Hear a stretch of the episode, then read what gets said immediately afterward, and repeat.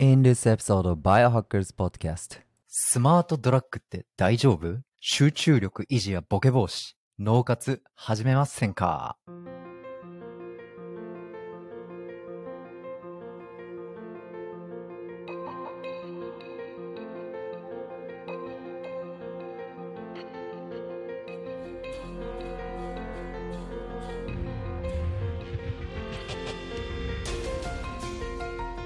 What's up, Biohackers? どうも、たりきです。大人の健康、保健体育を education とエンターテインメントを混ぜた edutainment 方式で語る番組 Biohackers Podcast Q&A シリーズは本日エピソード28 指がもうぐちゃぐちゃ28イエーイ Biohacker Center Japan 代表である松田たきと co-host にスーパーウーマンネパール社会起業家いちご姫のななみそしてセプルモの若山ななみさんを迎えてお送りいたします。生収録を聞きに来てくれてる方たちはあれエピソード27どうなったんですかってあゆみさんはって心配している方いらっしゃると思います。安心してください。あゆみさんは夏休みで島に行ってるそうです。ささすがに離島からリモート収録難しいよねっていう話なのでちょっとエピソード28を先取り収録っていう感じです。ななみさんもいもい元気ですか？はい、元気で元気ですか？はい。よろしければ YouTube のチャンネル登録ポッドキャスト各プラットフォームでお聞きの方は購読高評価よろしくお願いします。もっとアメリカンな感じの方がいいいいかな？Please subscribe and smash bell mark so you can get notification. す。お、かっこいい。ちょっと 練習終わりでなんかね、ハイテンションですいません。はい。iPhone ユーザーは Apple Podcast、Android ユーザーは Google Podcast、Spotify、Amazon Music でも聞くことができます。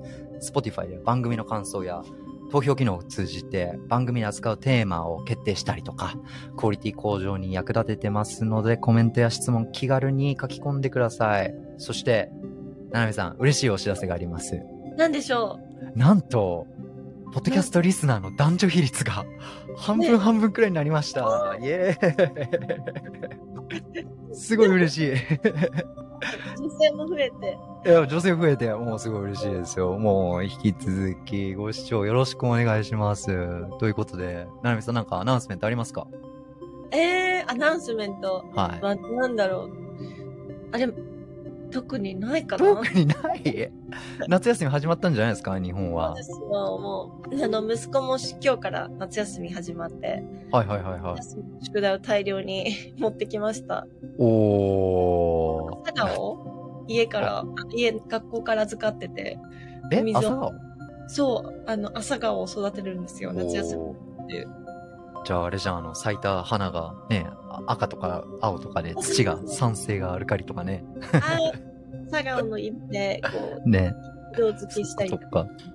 オッケーオッケー。なんか、まあ、な夏休みが始まったということで、カテキからの announcement ではですね、 Biohacker Summit Amsterdam に出展、そしてスポンサーをここでご紹介したいと思います。ね。おまずは、プラチナスポンサー、最上級のスポンサーですよ。おなんと、日系企業です。お株式会社ドリームファクトリー。ね。ドリームファクトリー。はい。米倉涼子さんの CM で有名な、え？このエクサガン。え、それす、な、何気持ちよさそう。エクサガンが EU に進出します。すごーい。ね。あとね、こうね、アイマッサージあるんですよ、これ。あ、それ、やったことあります。これ、しかもこれ見えるからね。ちょっとなんか、これまさにバイオハッキンググッズっぽいよね、なんか。見えるんですね。これ見える。でね、あの、マッサージしてくれたりとか。ねこその、目元のマッサージ。ね。あったかくなっって、そうう。んもう、すごいですよ。まあね、このエクサガンやね、アイマッサージも、オフィスや仕事場、必須でしょもう、マウスクリックや PC モニター水が来る眼性疲労対策ね、これし出力をさっきあの、マックスでやってたんですけど、あの、弱にしたらフェイスマッサージもできちゃいますので、ね。いや、もうこれすごいですよ。まあ、前回のエピソード、エッセンシャルオイルを最大限に活用して、ね。で、さらに、この エクサガンで、ね、あなたの休憩ハックしてみませんか？ということでねね。あと、もう一社出店します。はい。株式会社スポッツさんよりコールドロー。これもね、あの、ショーノートにリンク貼っておきますんで。ななみさん、コールドブリューって知ってる？ゴールドブリューってあの、うん、コーヒーとかの。あ、あなんか、一晩かけて抽出するみたいな。あ、なるほど。それをコールドブリューっていうの。コールドブリュー、そう、コーヒーとかお茶を低温で抽出することで、カフェインとかタンニンのこの渋みとかさ、うんそういうのを、まろやかな味に仕上がるんですよ。こう出にくくて、低温だとね。なるほど。コールドローは、もう日本の技術すごい。それをね、10分でやっちゃいます。ええこの中ね、マシンみたいなやつに入れてね、そこ、真空技術を使って、植物の組織を、細胞膜をさ、破壊することなく、抽出する技技術なんですよ。えだから真空になると、ほこれ空気が抜けるじゃないですか。えええだから、葉っぱとかを揉まないで、もうその浸透圧だけ使って、エキスを抽出するみたいな。そんなことができるの？すごい。その植物のエキスを使って、クラフトノンアルコール飲料ができちゃうんですよ。えええ、ちょっと、ディナーにバラのエキスの飲まないって誘われたらちょっとドキッとしませんか？とか言って。そう。だからそういう花のエキスとかを抽出して、叩き飲んだんですけど、すごかったです。これもう、マジでバイオハッキング。ええすごいよね。楽しみ楽しみね。まあ、こんな感じで、うん。おー、素晴らしい。日本からバイオハッキング商品を扱う企業がヨーロッパに進出します。ね進出我が社もぜひという方、リスナーの中にいらっしゃいましたら、他的に DM またはバイオハッカーセンター .jp のお問い合わせからご連絡お待ちしております。まあ、はいはいはいはい。ということで、なるみさん、今日はテンポよく行きましょう。はい。はい。テンポよく。今日のテーマは、じゃん。 nootropic です。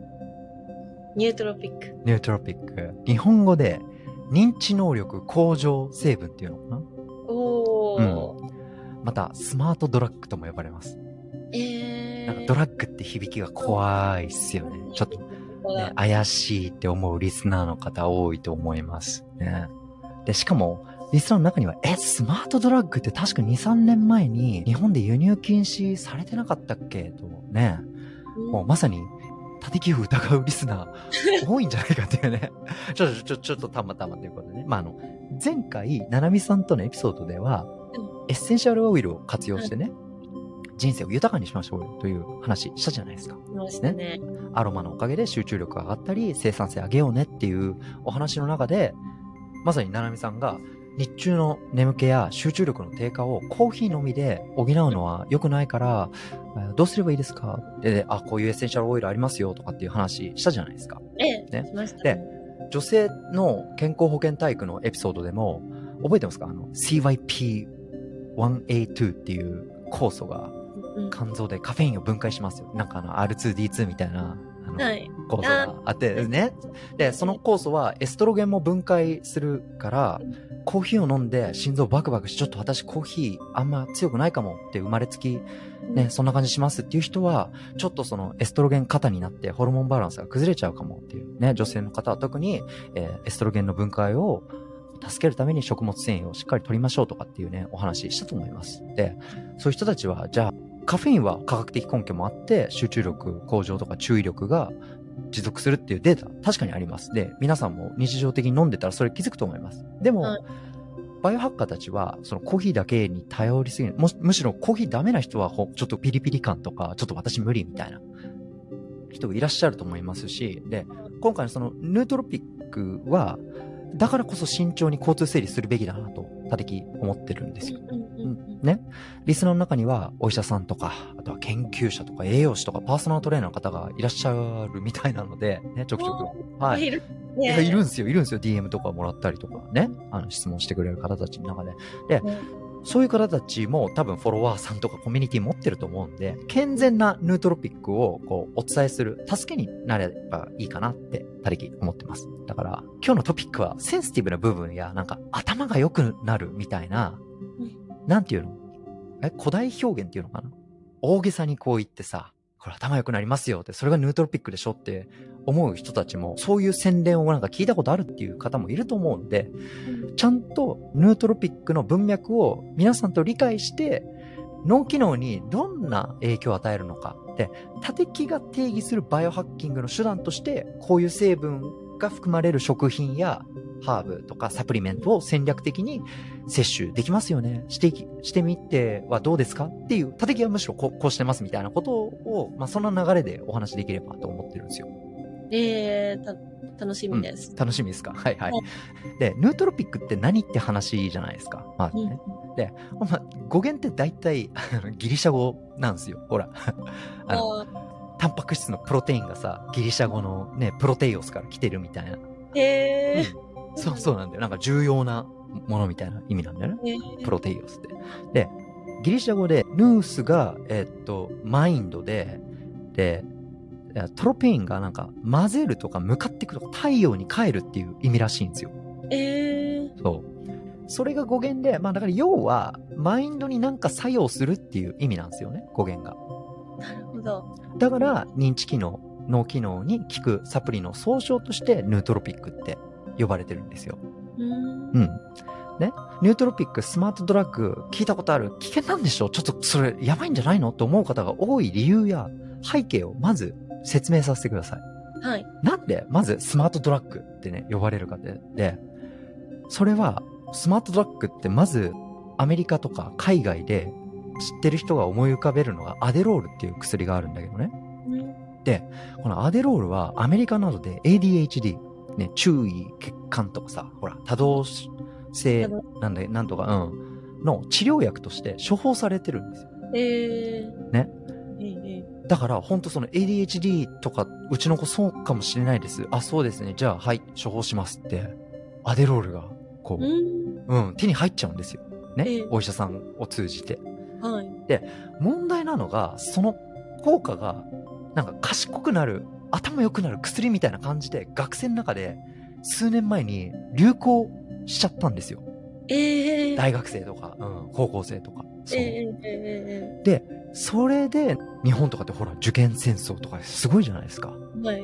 なんか海外とかから個人輸入とかしたりとかして、ね、アデロールに代表される、そういうスマートドラッグが。でそうそう。で、それで危ないっていうな話。るほど。そういう話だったんですね。そうなんですよ。で、だから頭が良くなる薬って、え、ちょ、ちょっと待って、確かにそのアデロールは集中力を高める効果があるんですよね。ええええだから集中力高まると学習効率が上がって、結果的にテストの成績とか良くなるよねっていう話じゃないですか。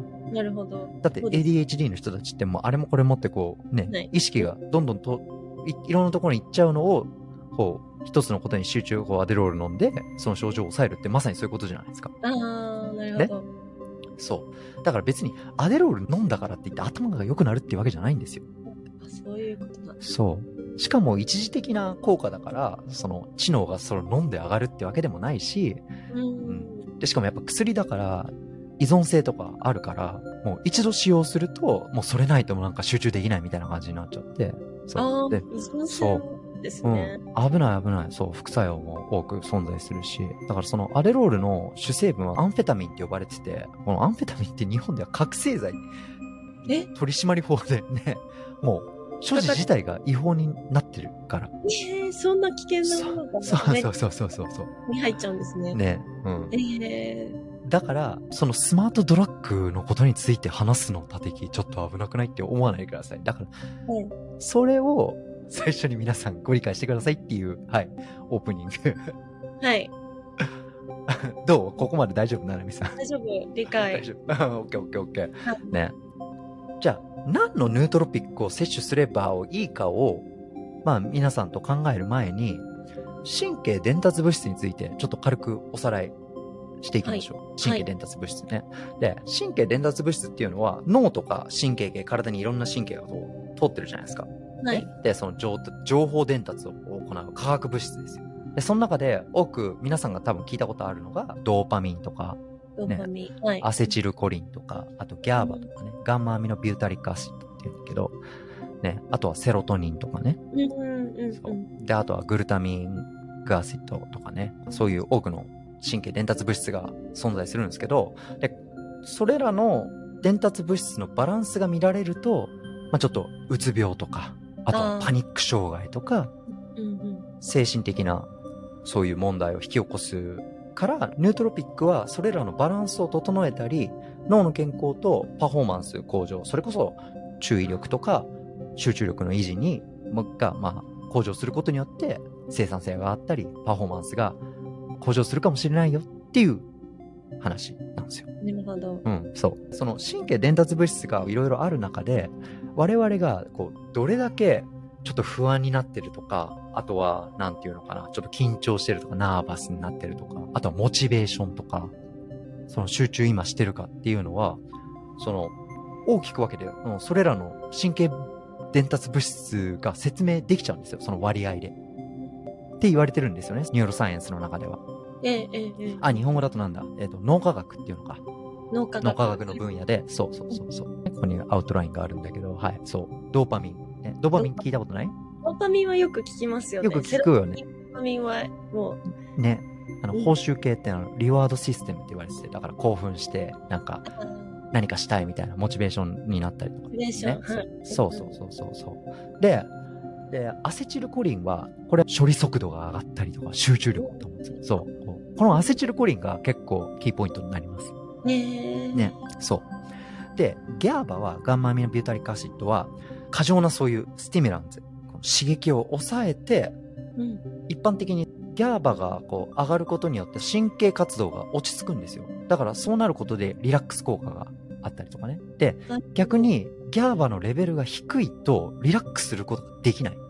ああ、興奮状態。そう、つまりストレスとか不安を感じやすくなる可可能性があるんですよ。そう。うん。制してくれる。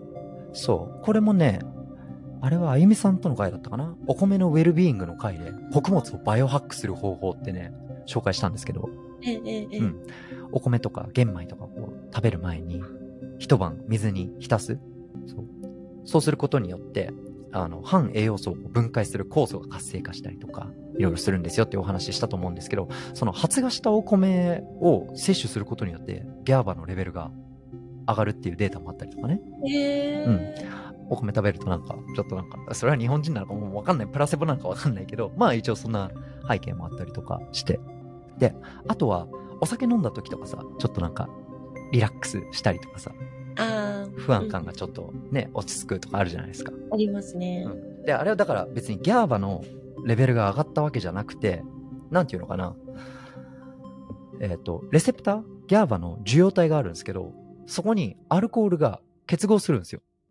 うん。そうすることによって反応して、だからカフェインのメカニズムと似てるんだけど、カフェインってアデノシンっていうこう、眠気を誘う作用がある、その受容体にカフェインがこうくっつくんですよ。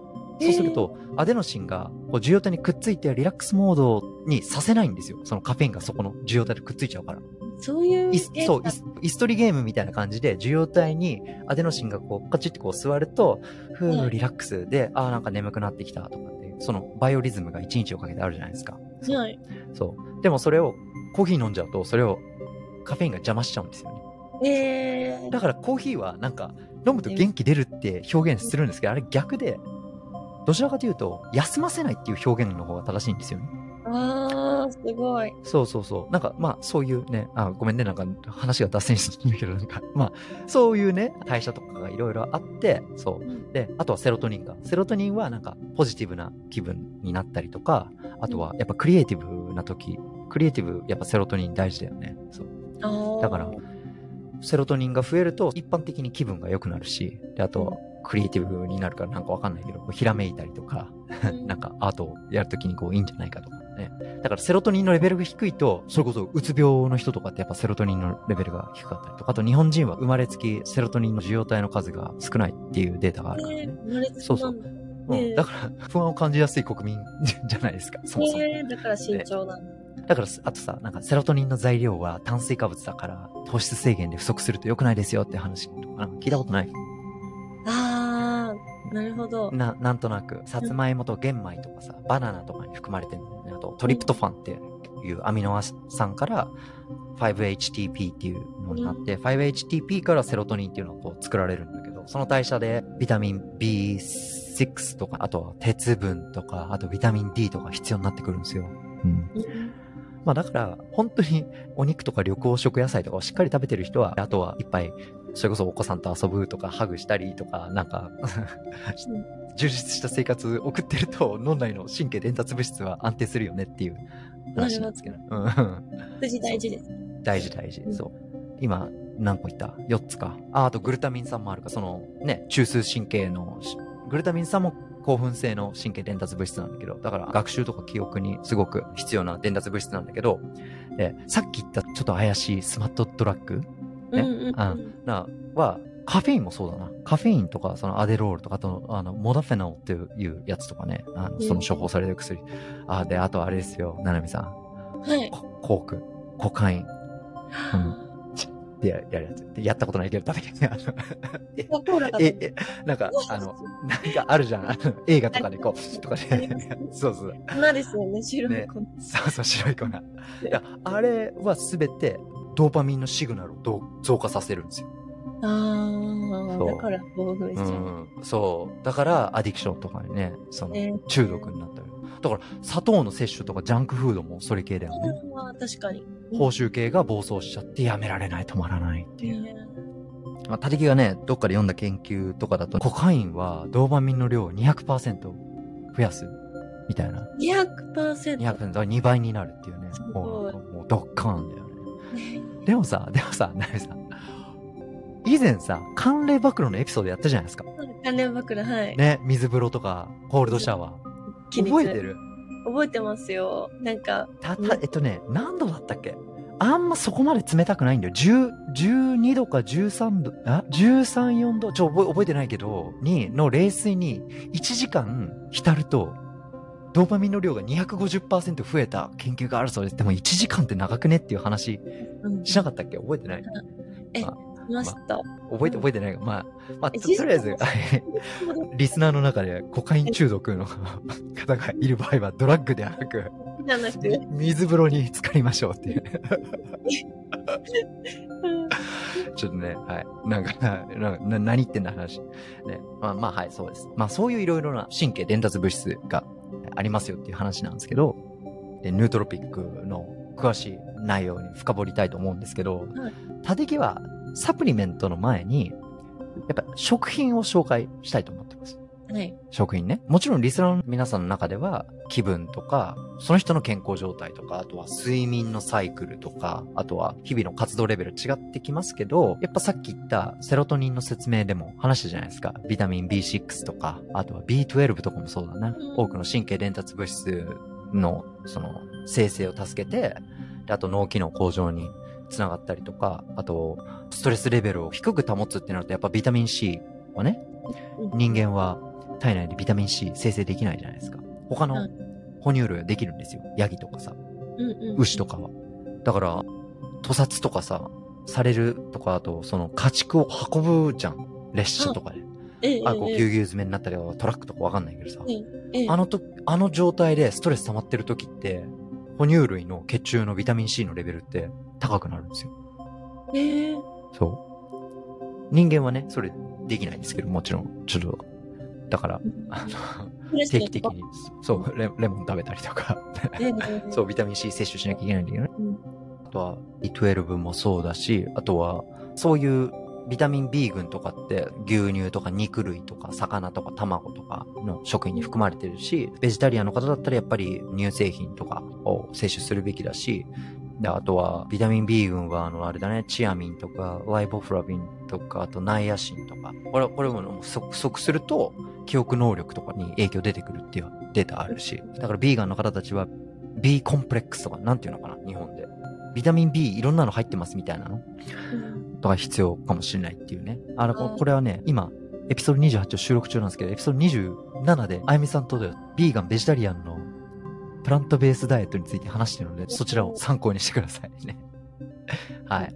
じゃあ早速、ヌートロピック、どういうものから摂取できるかっていうところにのからで行きましょう。まず一発目、L テアニン。日本語だとチアニンっていうのかな？テアニン。テアはい。テあの TH はセアニンって言うんだけど、緑茶に含まれるアミノ酸でね、L セアニンって言うんだけど、脳内のギャーバ、ね、このさっき言ったリラックスに貢献する神経伝達物質を増加させます。だから、脳がこう興奮してる。だから、やっぱお茶飲むとふーってこう落ち着くじゃないですか。ぐね。ええだから、あれは科学的にそうなんですよ。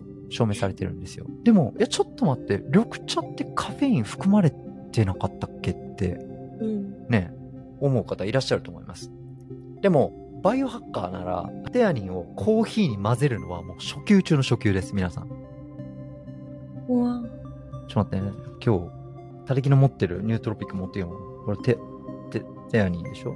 これはパウダーになって、これカプセルホーム。こえのテアニンは、そう、カフェインとこう同時摂取することによって、ね集中力とか注意力の維持、維持時間が増えたっていうデータあります。おー。そだから、カフェインの興奮作用とテアニンのこのリラックスが、こういいように拮抗されるんですよね。へえ。そう。そうすることで、コーヒー飲んでアクセル、よっしゃー、今日も一日やるぜってなって、1、2時間は、はぁ、もう2杯、3杯って言っちゃうのはちょっと良くないよねっていうお話でええ、、混ぜるといいんですね。テアニン、アマゾンや楽天で売ってると思います。えー安いし。だから、これもね、ショーノートに、あ、たてきが今日話したリソースは、バイオハッカーセンター .jp のショーノートにまとめておきますので、そこからぜひ、ねあ、これ言ってたなとかっていうのはね、ショーノートから皆さん、ちょっと参照してください。緑茶には両方カフェインもテアニンも入ってる。入ってる入ってる入ってる。いいってことですね。そうそうそうそう。だからお、うん。人によっては、コーヒーよりも、あとさ、たてきのおすすめは緑茶を飲むっていうよりやっぱ抹茶だよね。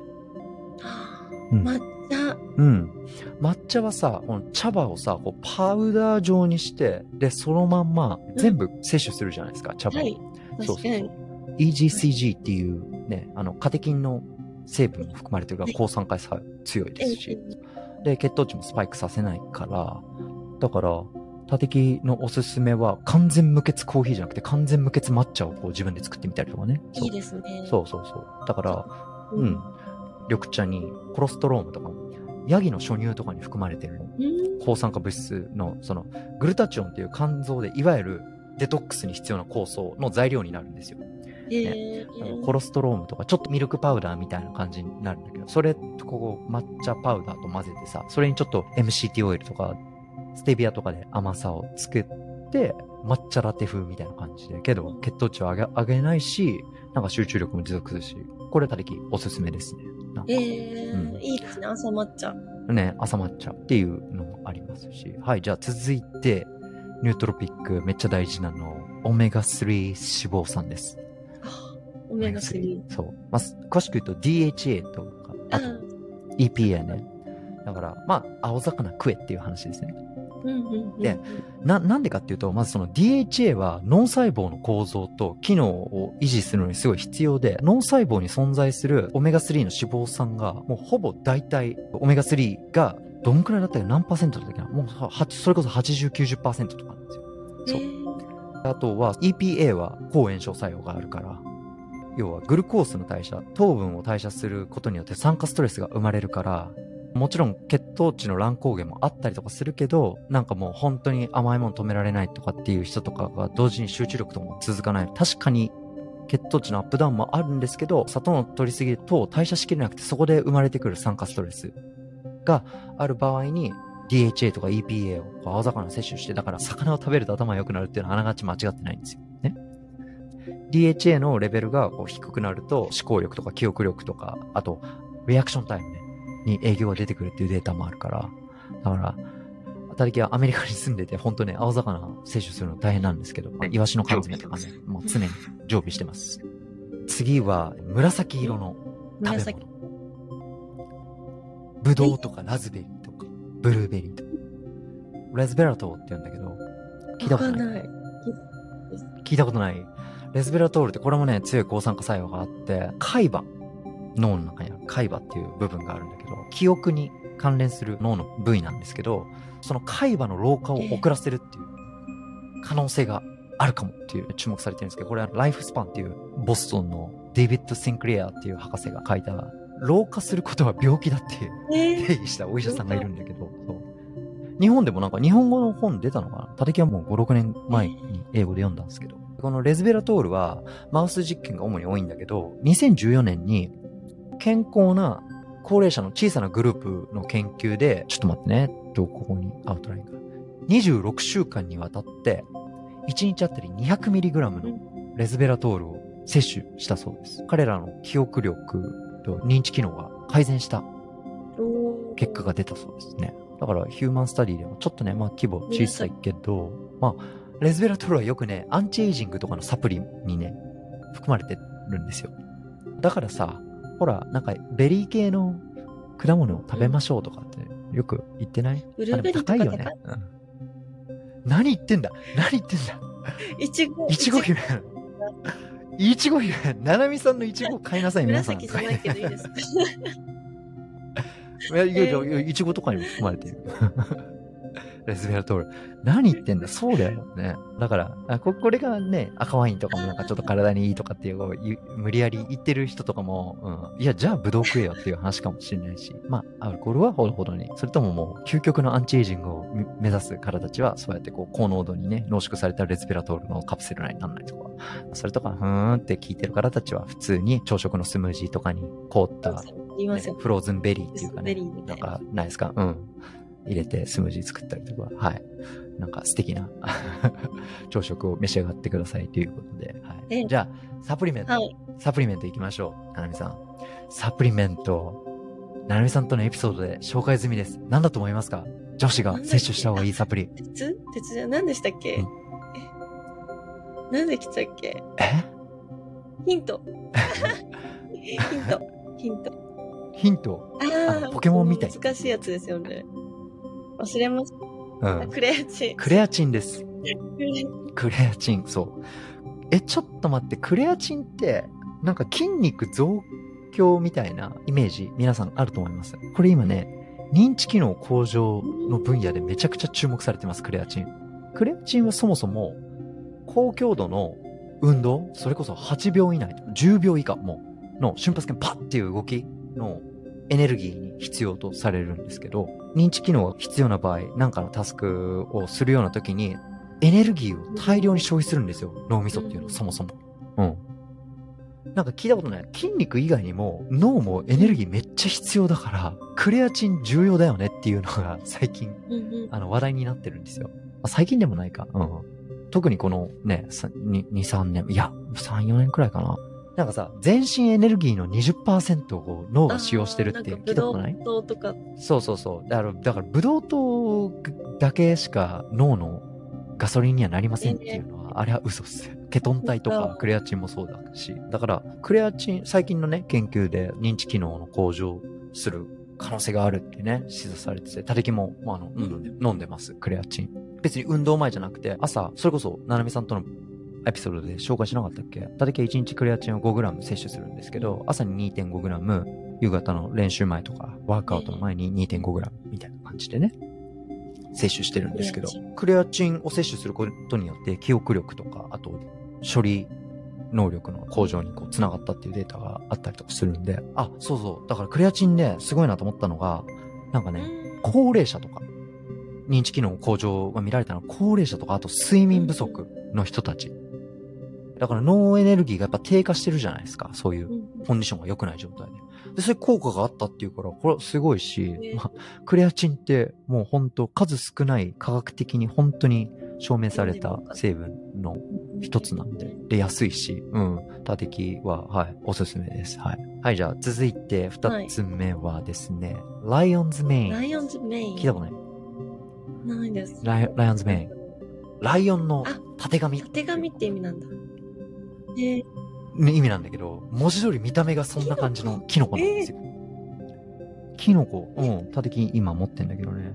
これ lion's mane のこう濃縮された液体とか、えーこういう、これビーって飲んだりとか、あとカプセルもある。えー、どんこなの感じで。になる？粉末とか。粉末はね、味はキノコ？味はちょっとキノコっぽい。そう。だからライオンズメインのパウダーとかを、なんか MCT オイルとかでコーヒーと入れて混ぜて、ちょっとこう、うん、ラテっぽく仕上げるじゃん。オイルが入るから。で、ステビアをちょっと垂らして、でライオンズメインがちょっと多めに入ると、ちょっとあのマッシュルーミーなね 味になってる。だから、ちょっとそういうのが嫌だっていう人は、抽出されたエキスとか、あとはカプセルバージョンとかがおすすめですけど、まあ、主なメカニズムは、その NGF っていうんだけど、ニューログロースファクターってね、神えっ、と、神経線、線、成長因子っていうのかな？そうだね、グロースファクターだから。それの生産を刺激するっていうか、NGF っていうのはタンパク質で、その神経細胞の成長とか、あとは、ね、修復とか、そういうのをこう促進するタンパク質なんですけど、 neuroplasticity って聞いたことないかな？ neuroplasticity って神経回路みたいなんで、それこそ言語を学びましょうってなった時に、話す時に多言語を話すのってめっちゃ大変じゃないですか。大変だよね。でも、慣れてくるとそれがなんか、もう普通に会話ができるようになってするじゃないですか。だからその、neuroplasticity は新しいその情報を学んで記憶を形成して、で、それで神経の伝達のピピピピピピっていうことを言うんですけど、その、 lion's mane に含まれている化合物が NGF の生産向上するっていう。だから神経細胞の成長とかね、こうサポートされて、その結果認知機能向上につながるよねっていう。面白い。お話なんですよ。 lion's mane。え、てか、まさにサンプルもで置いとくべきとか言って、いや、あの、あの、バイオハッカーセンタージャパンで、はい、近日発売、発売開始予定です、みたいな。あと、ライオンズメインは抗酸化作用とか、抗炎症作用もあるから、だから結局酸化ストレスとかってさ、神経細胞がダメージ受けるじゃないですか。それを少なくするって脳の健康維持にね、有効ですよねっていう。まあこれもね、マウス実験が多いし、小規模なね、人に対する研究とかもあるんだけど、まあ、研究者とかによっては、アルツハイマーの予防につながるんじゃないかっていうね。うん、まああくまでも可能性ですから、たたきあの、古代表現しませんので、でもたたきも使ってます、みたいなね。はい、皆さんどうですかみたいな。はい。で、はい、三つ目はですね、アルファ GPC です。アルファ GPC。もう何のことだんだんだんなんか 成分の名前がなんかわけわかんないみたいな。これね、確か、バイオハッカーズマガジンで縦記事書いたと思います。うん、ショーノートにこれもリンク貼っておきますね。で、これも情報処理に必要な神経伝達物質のアセチルコリン、さっき言いましたよね。はい、集中力とかね。だから、アルファ GPC は、あの、アセチルコリンの生成をこう増加させるんですよ。で、さらに、分解も減少させるんです。アセチルコリンの材料なんですよ。全躯体ってやつ。アルファ GPC っていうの。材料みたいな。で、食品からだと、卵の黄身？これ、うん。あ、だから、はい。あゆみさんとの脳のためのダイエットみたいなの年明けかなんかにやったんですけど、その時に、卵の黄身、バイオハッカーは白身じゃなくて黄身を食べるんですよっていう話。その理由はここ、えー、そうなんですよ。コリンが含まれてるからね。まあだからこれも脳内の情報伝達を助けて、その結果、記憶力向上とか学習能力向上につながるよねっていう。あと、アセチルコリンはね、 acetylcholinesterase inhibition effect。これはね、さっき言った分解を減少って、ちょっとわかりにくい表現で、分解を減少させるっていう表現。アルファ GPC を摂取すると、アセチルコリンの量が増えて、で、その後のインヒビションっていうインヒビターっていうを抑制するんですよ。で、まあ、どういうことかっていうと、アセチルコリンが分解されにくくなるっていう話なんですよ。だから、アセチルコリンの材料で量が増えて、それが分解されないっていうと、それが結構、ね、量が増えて、ずっと活性化してるってことは、集中力とか情報処理の維持ができるっていう話じゃないですか。で、このアセチルコリンって、ただ単に認知能力以外にも、神経伝達、それこそ瞬発力とかパワーリフティングとか、それ系の神経にもっていうか、アセチルコリンってそうなんですよ。うん。うん。脳の中っていうのはね、BBB っていうんだけどね、ボーイの B ね、ブロードブレインバリアっていう血液脳関門っていうのが、こう関門があるんですけど、そこになんか異物が入ると、ちょっとなんか脳機能が、あの英語だとブレインフォッグって言うんですけど、集中力が続かなかった頭がぼーっとするとかって、それはなんかちょっと腸でよろしくないものを吸収して、それがこう脳に伝わって、なんかそういう間接的な影響を与えるんじゃないかみたいなことを言う人いるんだけど、でも本当にそうで、アルファ GPC はその BBB を通り抜けることができるんですよ。この脳を守るための関門なんですけど、そこを通り抜けて、この前頭前野ですね。これ、プレフロンフロンタルコロテックスって言うんだけど、ここが活性化されて、記憶力が向上するんですよ。っていう能力があるから、すごいよねっていう。現にこれアスリートの方たち、えー、ジャーナルインターナショナルソサイティオブスポーツニュートリション、ここにね、たり、このスタディ引用したんですけど、被験者を4つのグループに分けて調べたそうですね。で、アルファ GPC を 200mg、400mg、カフェイン、そしてあとはプラシボ。プラシボってもう4つグループに分けて調べたそうです。で、引き算のテストと、あと、それ以外にアスレチックパフォーマンスのテスト、測定をしたそうですね。空間認識能力とか記憶力とか。で、引き算のテストのスピードで、アルファ GPC を摂取した人たちが早かった。引き算が、の解くのが早かった。アルファ GPC のグループは6.13秒。カフェインを摂取した人たちは7.3秒。で、プラシボグループは6.9秒。遅い。な、なんか、プラシボカフェインより優れてたってね。ちょっとその理由はちょっとわかんないけど。まあまあまあまあまあ。とりあえずアルファ GPC 摂取したグループは頭の回転が速かったよねっていうことね。で、あと垂直飛び。で、パワーが9%向上したそうです。うん。もうジャンプねう、ん垂直のって。だからまあ、精神的なさ、ブーストだけじゃなく、そういうフィジカルなブーストもこうあるっていうね。っていうのがアルファ GPC。チャット GPT。はい。せ、あれ。チャット GPT とは違うけど、はい。じゃあ、チャット GPT に詳しく聞いてください。はい。あとはですね、これは、立木松田の松ですね。松。松の樹皮。これね、ピクノジェノールっていうのかな？で、商標登録されてるんだけど、どっかの会社が。松の樹皮から抽出されたもので、これはね、ちなみに松のマークがあるんだけど、これね、フィンランド語でなんて書いてあるかわかんない。これ、そう、前回フィンランド行った時に、うんね、なんか、スポンサーか、あの、取引先からもらったんですけど、そう、松の樹皮はすごく自然の成分でいいんですけど、まあこれね、あの、二つの働きがあります。で、一つは血管のこう中に作用して、その血管をこう緩ませるんですよ。血管緩めて、で、一酸化窒素をいっぱい生成するんですよね。うん。ほら、ビーツとか食べるとさ、NO のね、ナイトリックオキシドオスって言うんだけど、その英語で。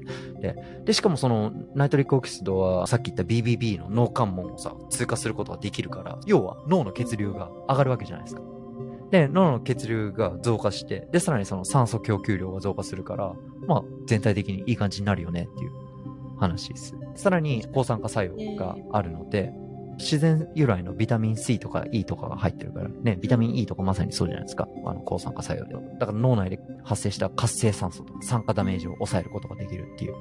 だからダメなやつをこう抑えて、で、血流をこう良くして、栄養素とか酸素をこう供給したら、二つに分かれて脳の機能向上を助けるみたいなね。もう、まあいいですよねっていう。はい。で、タリキンバはフィンランド、北欧すごいんですよ。ほら、パインナッツいっぱいあるから。日本ってほら、杉がやっ。ぱすごいじゃん。シダとかがね、多い。うん。カナダとかさ、うん。多いんですよ。あ、そう、その松の樹皮の研究もこれピックしたんですよね。ちょっと待ってね。Journal of Neurosurgical Science に掲載された研究で、松の樹皮 50mg、1日3回、12週間摂取した結果で、メンタルパフォーマンスが9%向上、記憶力が14%おわお。向上、脳内の活性酸素と酸化ストレスがめちゃくちゃすご30%い減少したそうです。うん。まあこれもね、記憶力の向上とか、やっぱり精神的なパフォーマンスの向上とね、あとは脳の健康に脳活サプリとしていいんじゃないですか？すごい、とても持続可能だと思います。はい。ね松田の松。いいよ、お見知り、お見知りおきよ、みたいなね。はい。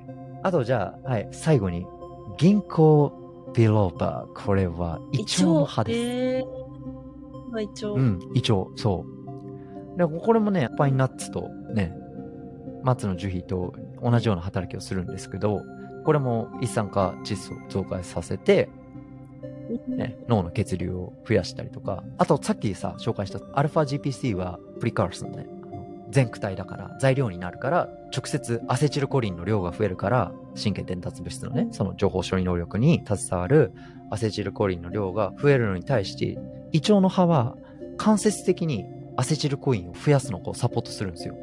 うん。だから、ニュートロピックのブレンドみたいなサプリだと、銀行ビビローバとアルファ GPC はもうほぼセットで 含まれてます。うん。って感じでね。サプリと食事そうあるんで。すよまあ、こんな感じかな。え、どれも 試してみたい。なんか食事、もちろん食事だと意識したもの食べたり、魚とかは、まあ食うん。じゃないですか？うだんから、まあ、取り入れやすいけど、サプリメントは、なかなか自分で選ばないともちろん飲飲めないから、そう、気になる。サプリメントちょっと、ライオンズメンとか、じゃあ、えー送ろうか、日本に。ティアニンはあれだよ、あの、アマゾンとかで普通に売ってるから。うん。いいと思うよ。だから、ニュートロピック、スマートトラックは、うん怪しくなんかないですよっていう。ね。そう。ねっていうお話でした。今日のその nootropic の成分と、まあ、前回のエッセンシャルオイルをこう活用して、はい。どこまでが自然派なのかわかんないですけど、いいと呼ばれてるそういう成分を濃縮してサプリとかパウダーとかにして、まあでも本当ね、プラシボでも何でもいいですけど、あの、効果があったらいいじゃないですか、その人のね。そんな感じで、ショーノートのリストを作って発表しておきます。ということで、ねはい。なんか質問ありますか？ちょっと待って、そう。今えっと、はい。質問がある方ははい、じゃあ。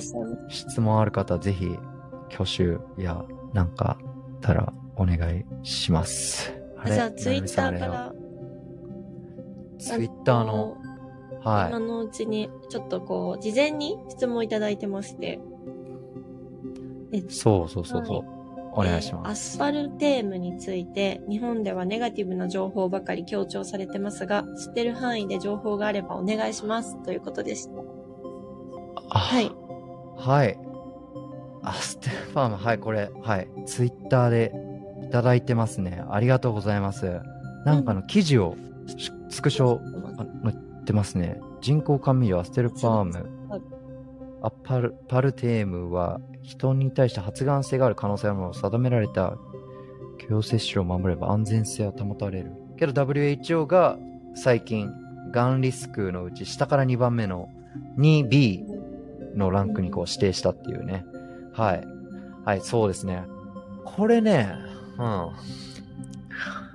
まあ、どうすかね。多くの食品や、はいなんか飲料とかに、ダイエット飲料とかの人工甘味料って言われてるやつですよね。含まれてるじゃないですか。で、カロリーゼロだし、で、確かに血糖値上げないんですよ。で、だから別にいいんじゃないの？と思う方いらっしゃるじゃないですか。で、率直に申し上げますと、タテキは、えー摂取しません。で、タテキの子供たちや家族にも、はい与えたくないですよね。まず、最初にこう、お伝えしたいのが、WHO はもうすごく、あの、世界的に権威がありますし、いろいろな、こう、エビデンスをもとに、こう、言ってるから、まあ、それはもう本当尊重してください。だから、それにタテキが過剰反応して、ああだこうだって言ってるわけじゃない。まず、タテキがの意見を言う前に、例えば、水も、ななみさん、飲みすぎって体に悪いじゃないですか。だから、何事も過剰に摂取すれば有害になるし、アステルテーム、パルテーム、アスパルテームかは何十年もの間使用されてて、健康リスクも示唆されてるし、安全だよっていう研究もある中で、で、その中で皆さんが取捨選択してください。で、タテキがなんで嫌なのかっていうのは、嫌なのかっていうか、その、食べるっていう選択肢にないのは、これね、えっ、と、た、な、何気にタイムリーです。なぜかっていうと、今、神経伝達物質の話したじゃないですか。アスパルテームって、フェニルアラニンとアスパルギン酸でできてるんですよ。これアミアミノ酸なんだけど、で、その濃度が、こう、うん摂取することによって、めちゃめちゃ上がっちゃうんですよね。そうすることで、ドーパミンとか、ノルエピネフリンとか、セロトニンとか、伝達物質の合成とその放出を阻害しちゃうみたいな可能性があるっていうデータがあったりとか、そう。だからその結果、学習障害とか頭痛とか、あとはなんか不安だとか、ちょっと鬱っぽいとか、あと寝れないとか、っていう可能性につながるかもっていうのがあってね。タテキは、その、まだ謎なところで、タテキが思うのは、腸内細菌。腸内細菌、そう、に、すごく、その、まだ、あの、こうです、解明されましたみたいなのがないんだけど、なんとなく腸内環境に悪い影響を与えるんじゃないかっていうのは、たてきの見解ではあります。だからアス、アスパルテームの代謝されて、その後にね、 metabolite って言うんだけど、代謝された残ったものが神経障害とか、いろんなことをね、引き起こす可能性があって、で、そっから発がん性があるんじゃないかって言われてるんだけどね。だから、カロリーゼロだからって言っても、ほぼ毎日ダイエットコークとかダイエット飲料とか、あとはこれよくあるのが、プロテインの甘味料とかによく使われてる。テイン使われてるんです。うん。そう。だからプロテインってなんかすごい体にいいものを摂取してるって皆さん思いがちじゃないですか。けど、美味しいんだよね。大気も昔、なんかアメリカのプロテインめっちゃ美味しいみたいな、なんかあの、なんか、ピーナッツバターなんとかとか、あの、ま、なんとか、そうそうそうそう。なんとかクリーム味とか。でも、ああいうの全部そう。そうなんだ。うん確かに。だから、タテキがすごく懸念してんのは、まあ、あの、やっぱ、プロ格闘家ですごく体を駆使してきたから、で、すごくね、腎臓とかに負担がかかるんですよ。減量とかで。やっぱ水分の調整とかするじゃないですか。やっぱ腸内細菌とあと腎機能に与えるスパルテームの代謝におけるその副産物とかその影響が確実にいいうんっ。ていうわけじゃないから、タデキは引き算として摂取しないっていう。か、そもそも生蜂蜜とか、あとはステビアとか、あとモンクフルーツ、あとエリスリトールもね、最近なんかね、エリスリトールが体に良くないっていうのもあったけど、あれも、あれも結構、あの、あこれはまた別の機会で、全然そんなことないんですけど、でもエリスリトールもあ摂取しすぎると、えーお腹が膨らんだりとか、ぼ膨張っていうのか、う起きたりとかするし、でもなんか、いろんな血糖値を上げない甘味料を少しずつ、例えば3種類を混ぜると、1たす1たす1で3じゃなくて、なんかうん、ハーモニーになって、なんか、全然これでいけるな、みたいな。だから、たりきがね、甘いものを食べるとき、どういうの食べてるのかぜひ、たりきの、たりきテックマツダ .com のたたてキッチンから、はい。たてキッチンの、はい、フルコースデザートメニューとか見てください。アボカドムースとかね、いろいろ、乳製品使用してないアイスクリームとか、はい、作ってたりするんで、そういう時の甘味料には、たてき基本、ステビアとか、生蜂蜜とか、そういうの使ってるんで、はい。たてきは、はい、使いませんね。で、一応、WHO がアスパルテームを発がん性にね、ランクがあるんであると、まあ、それはちょっと注目に値するのではないでしょうか。はいっっていうのが、たてきの見解です。はい。ねちょっと、 sidekick のななみさんのご予定があるので、あともう一つくらい質問にしていただける。はい。あ、また来ました。えーっと、先ほどからおっしゃられてるノートに貼ってきます。ショーノート。はい。ショーノートはですね、バイオハッカーセンター .jp に、じゃなくてこれは貼ればいいのか。あ、これ、はい。今、生収録を聞いてる方たちが。で、これは二つ目の質問でいいのかなステビアはどうなんですか？はい。ステビアは、他敵の中ではグリーンライトですね。はい。まあ、なんでかっていうと、これステビアををよろしくないって言ってる人たちは、あれもマウス実験、じゃあこれ宿題ということで、不確かな時は、はいあの、他敵いはいつも宿題って言います。で、今の他敵のライブで、えー、他敵の脳内のデータでは、はい、チャット GPT と同化したいみたいな。他敵ので脳内のデータでは、ステビアの確か、えーっと、実験は、マウス実験かなんかで、えっと、リプロダクティブシステム、その生殖機能にね、不妊の可能性があるんじゃないかっていうのが確か示唆されたデータがあったのかな多分それからなんかステビアってどうなのって。でも、割合からすると、ありえない量です。もう、人間がそのマウスが摂取した量と比べると、もう、つえ、っていうか、ななみさんステビア食べたことある？なんです。摂取したことあるない、うん日本であんまメジャーじゃないか？ステビアって、ちょっと、こう、入れるとうん、めちゃくちゃ甘いんですよ。でも、ステビアを入れすぎた甘さって、ちょっとなんか砂糖と違ってなんか癖があるんですよね。ちょっと入れるだけですごくこう、例えばスムージーとかも、ステビアちょっと入れると、あのえーまあまあ甘くなるんですよ。だから、ステビアをもうめちゃめちゃこう、ね、砂糖ってさ、ほら、いっぱい摂取できちゃうじゃないですか。清涼飲料水とかって。あれって、炭酸入れなくて、えーっと、なんだ、あとは、炭酸だとアスアスコルビン酸、あの、え人工のビタミン C とか入れなかったら、もう飲めたもんじゃないですよ。うんめっちゃくちゃ甘くて。あれって風味で飲めるようにしちゃってるんですよ。だから、清涼飲料水をこう飲みすぎると砂糖の過剰摂取とかにつながりますけど、あれをステビアでやるのは多分ほぼ不可能だと思います。もう、うわーって多分舐められないですね。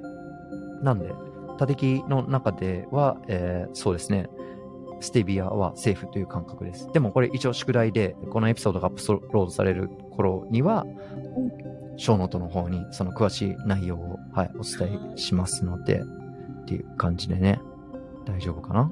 はい。エナジードリンクパ、私がのり飲んでるエナジードリンクパウダーに入ってます。はい。あ、大丈夫だと思います。エナジードリンクにもすごくランクが、ランクっていうかな？あります。なんか健康志向のエナジードリンクと、いわゆるあの、レッドブルとか。普通に死者出てるからね、海外で。あ、本当エナジードリンク飲みまくってえー、うん。の3分の1くらい摘出した人いるよ。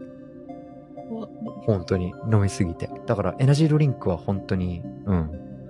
じゃあもうブランブランド名言ったら別にまあいいかな。レッドブルとかモンスターエナジーとかは、うん。行った方がいい。でも、オーガニックスーパーとかで売ってるエナジードリンクの中には、それこそビーツのね、紫ビーツとか、さっき言った NO、 nitric oxide、ね、一酸化窒素が含まれてるビーツの濃縮されたやつとか、あとは、なんだ、えっとちょっとカフェインが入ってたりとか、あとはステビアで味付けしてるような自然派のエナジードリンクもあったりするよね。そう。そういうのとかだと、やっぱり、で、あとは人工のビタミン B が添加されてることによって、うん、糖代謝とか、あと集中力とか血管がこう、ね、拡張されて、なんか運動前とか、サウナ入る前とかにいいんじゃないかとか、眠気覚ましいとかあると思いますけど、っていうことで、はい。他力の見解ではステビアがセーフで。まあでもそれもね、蜂蜜も体にいいって言われてても、その蜂蜜がね、例えば生成される時に砂糖水をその蜂の前に置いてたらそこからね、えー蜂は蜂蜜を作るから、それってもうあほぼブドウ糖じゃないですかっていうね。だから日本とかで売ってる超安い蜂蜜とかそういうのがあったりとかするし。うん。だから熱処理されてない生蜂蜜って日本すごい高いよね。高いよね。うん。マルカハニーとか。まあその辺はね、皆さんのお財布事情と相談して、ね、いろいろありますけど。っていうことで、なんかニュートロピックの話をしてたら、最後はその甘味料の話になってて、なんかね、いいよね。うん。なんか皆さんそういう健康のこととかね、考えるときに、どういう選択肢があるのか、砂糖とかの血糖値の乱高下によってその集中力とかそういうのが変わってくるから、それはそれでね、文脈が繋がってるのかなって思いました。ショーノートは、はい、バイオハッカーセンター .jp のところに行って、はい、過去のエピソードもそしそちらで全部聞けますので、はい、こんな感じでね。で、Spotify、YouTube の方では、ななみさんの綺麗な新しいヘアカットの の姿と、練習直後でちょっと目の下すりむいてる立木との、うん 対談動画が、はい、見られますので、はい、引き続きご視聴のほどお願いします。なんかちょっと Q&A のセッションが短くなっちゃったけど、まあ今日はこんな感じで終わろうかな。はい。いや、すごい参考になりましたし、私もショーノート後でチェックしてみます。いや、まままだ、まだアップしてないから。ちょっとでっていうのは、まあそうそうそう。あだから、あのエッセンシャルオイルまでは、はい、アップしてありますので、はい。エピソード27では、あやむさんとね、はい、プラントベースについて語りますので、またその時はね、生収録遊びに来てください。ということで、バイオハッカーセンター .jp からサインアウトします。はい。じゃあ、ななみさん、日本は暑いと聞いたんで。竹崎さん、気をつけてください。か、OK です。はい。じゃあ、そういうことで、サインアウトします。はい。キートース。もーいもーい。